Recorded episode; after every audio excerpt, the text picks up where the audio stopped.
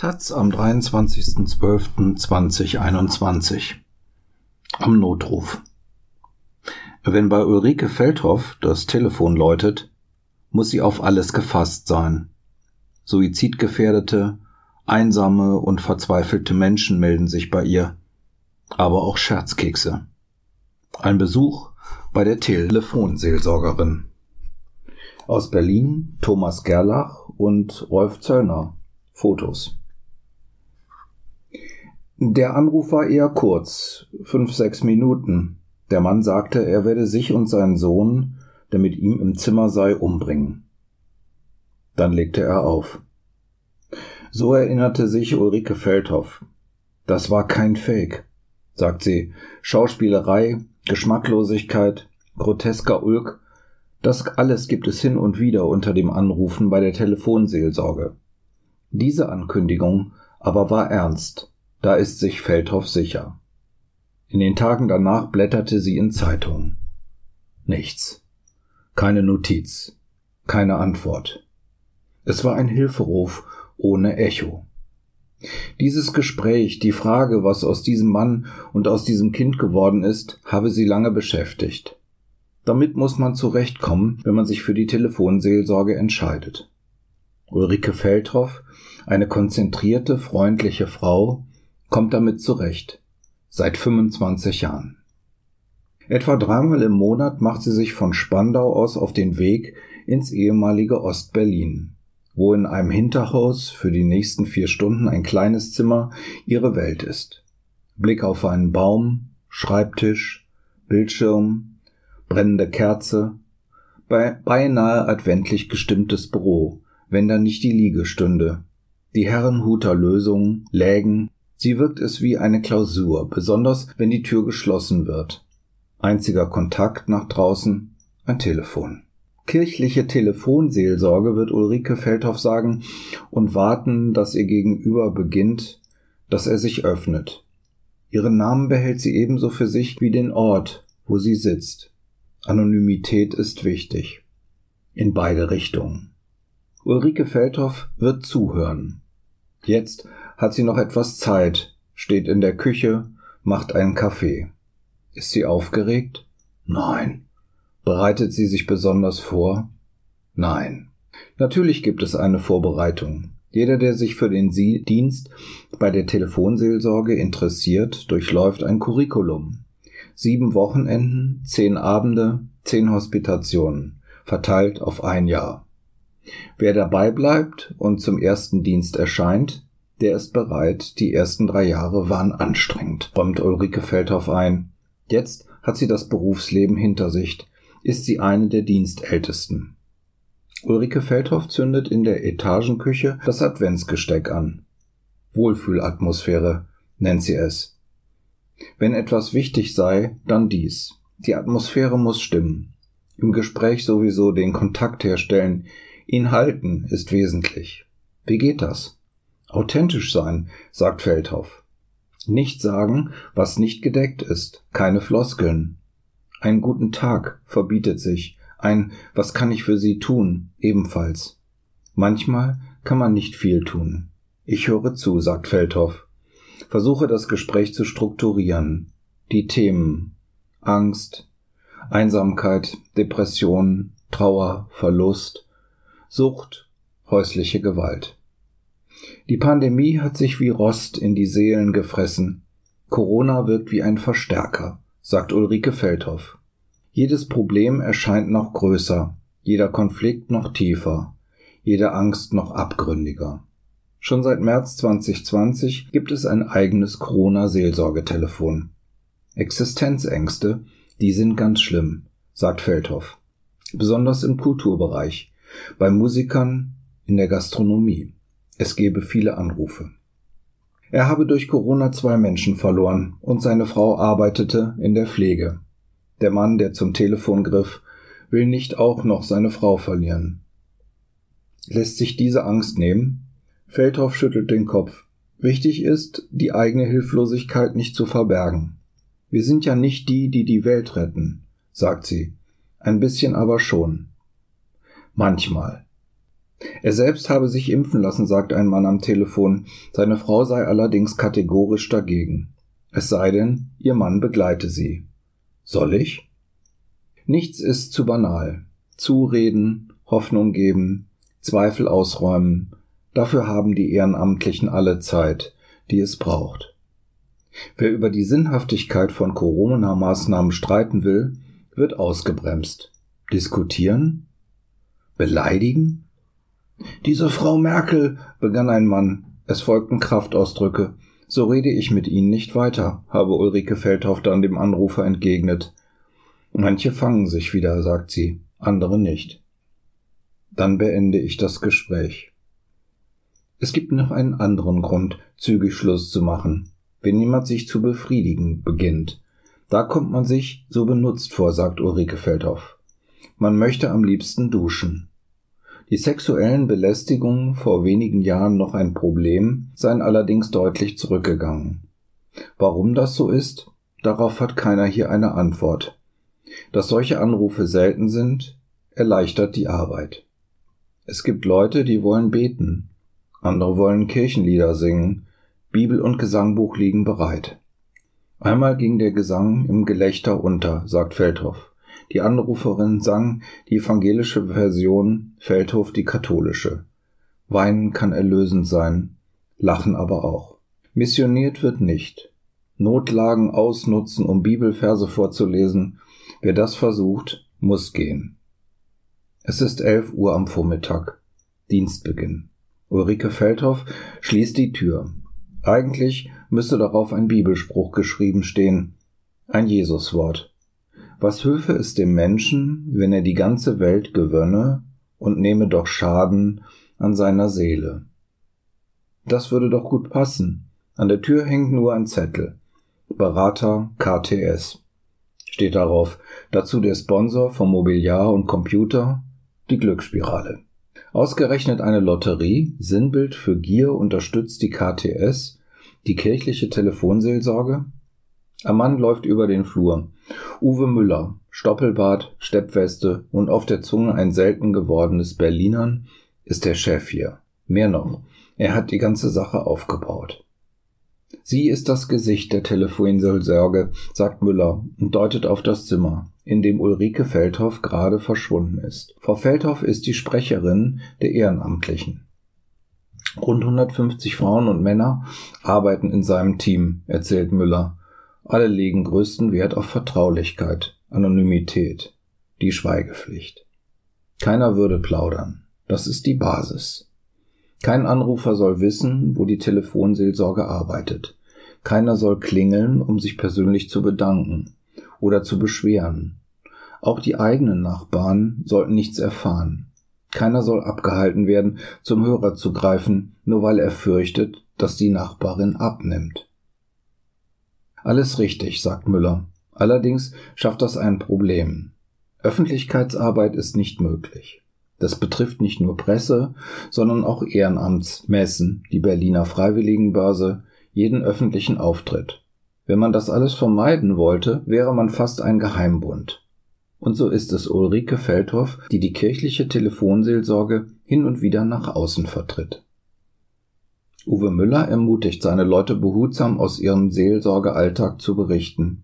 Anonym, diskret, ohne Details. Außenstehende sollen sich vorstellen können, wie der Dienst abläuft sollen wissen, dass es nicht jeden Tag darum geht, Verzweifelte davon abzubringen, sich etwas anzutun. Oftmals genügt ein Wort, ein Gedanke, ein Stück Hoffnung. Wenn jemand anruft und nach dem Sinn einer Krankheit fragt, dann kann ich das nicht beantworten, sagt Müller. Aber ich kann stellvertretend Hoffnung haben für die, die gerade keine haben. Das ist so etwas wie der tiefere Kern der Arbeit. Ich lege großen Wert darauf, dass man uns abspürt, dass wir ein christliches Menschenbild haben. Ein Seelsorger mit fast 35 Jahren Erfahrung hat es so formuliert. Der Glaube nimmt mir den Druck. Es ist nicht allein meine Verantwortung, denn es sitzt immer noch ein Dritter am Tisch. Natürlich gibt es Akutfälle. Jeden Tag nehmen sich nach Angaben der Stiftung Deutsche Depressionshilfe 25 Menschen das Leben. Schätzungsweise 500 weitere versuchen es täglich. Pro Jahr sind das etwa 9300 Suizide. Es kommt vor, dass jemand anruft und eröffnet, dass er eine Überdosis Tabletten genommen hat. Eine Frau, unheilbar krank, erklärte, sie wolle sterben, aber nicht allein. Irgendwann war ihr Atem nicht mehr zu hören. Andere lassen sich umstimmen. Ein Suizid richte sich oft gegen andere, sagt Müller. Wer sollte denn eigentlich sterben? Ich kann mir vorstellen, dass sie wütend sind. Mit solchen Sätzen können tiefsitzende Aggressionen gehoben werden. Aggression ist nichts Schlimmes. Das ist Lebensenergie. Man sollte aber wissen, wie man damit umgeht. Es gibt an den Telefonen eine Handlungsanweisung für den Fall, dass sich ein Suizidgefährdeter umstimmen lässt. Er aber unter dem Einfluss von Tabletten nicht mehr in der Lage ist, den Notarzt zu rufen, die Wohnungstür zu öffnen. Müller ist in sein Büro gegangen. Für die Telefonseelsorge brauchte er Menschen mit Lebens- und Krisenerfahrung. Das ist er die Idealbesetzung. Müller, Jahrgang 1959, machte mit 16 eine Lehre zum Autoschlosser, treibt sich auf Ostberliner Straßen herum und findet zufällig den Weg in eine Gemeinde und zur kirchlichen Behindertenarbeit. Mit 19 lässt er sich taufen, verweigert den Wehrdienst und kommt in den Knast. Weil seine Mutter unter der Belastung zusammenbricht, gibt Müller nach, geht zur Armee und ist Schikanen ausgesetzt. Nach der Entlassung studiert er Sozialpädagogik an einem kirchlichen Hochschule. Müller, der selbst einmal an Straßenecken abgehangen hat, kümmert sich ausschließlich in der offenen Arbeit, einem damals noch sozial-diakonischen Ansatz um Gestrandete, für die es keinen Platz in der sozialistischen Gesellschaftsordnung gibt, oder die ihn partout nicht einnehmen wollen. Im Prinzip ist die Telefonseelsorge, die Müller ab 1987 in der DDR aufbaut, die Fortsetzung dieses Konzepts. Dass es kaum Telefone gab, dass sich oft genug die Stasi zwischenschaltete, das alles schränkte Seelsorge ein, entwertete sie aber nicht. Die Leute haben sich dem Wecker gestellt und sind nachts zur Telefonzelle gegangen, erinnert sich Müller.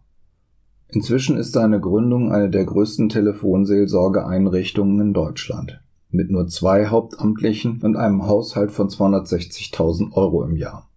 Im Verbund mit drei weiteren Stellen in Potsdam, Cottbus und Frankfurt an der Oder decken insgesamt 340 Ehrenamtliche einen Einzugsbereich von 17 Millionen Menschen zwischen Norddeutschland und Sachsen ab, die 2020 rund 52.800 Anrufe entgegengenommen haben.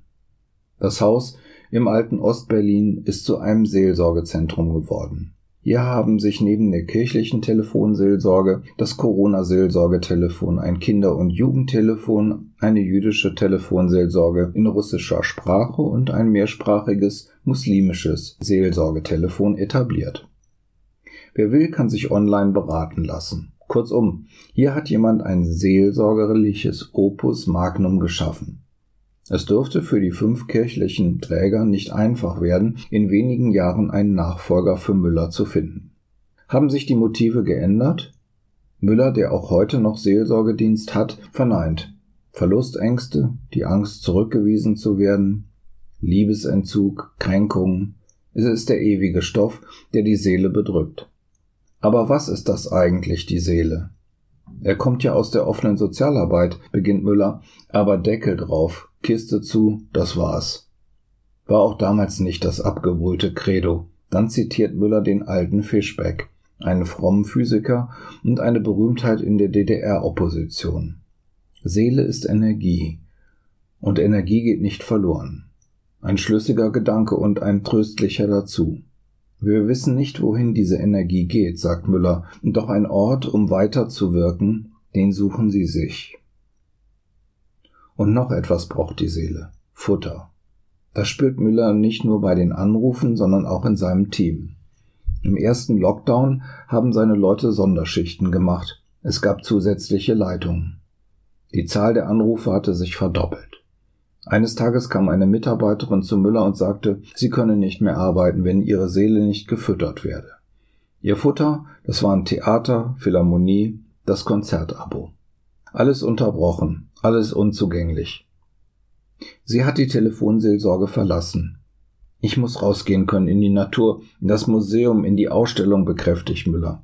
So hat jeder sein Futter, solange er sich nicht die Hucke vollsäuft. In Müllers Bücherregal steht eine Batterie Weinflaschen. Futter für die Seele? In gewisser Weise schon. Der Wein war für die Adventsfeier auf dem Innenhof gedacht, wo man zusammenkommen wollte. Solche Stunden sind wichtig.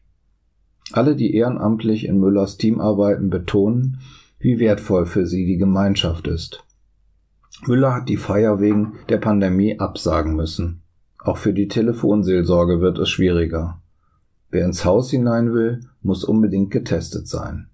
Die Telefone müssen schließlich besetzt bleiben. Ulrike Feldhoff steht in der Küche, trinkt einen Kaffee. Halbzeit. Nach jedem Gespräch kann man sein Telefon abmelden. Die Anrufe werden dann von der Telekom, die die Kosten der Telefonate übernimmt, auf andere Apparate in anderen Orten geleitet. Niemand muss warten. Wie viele Gespräche waren es bis jetzt?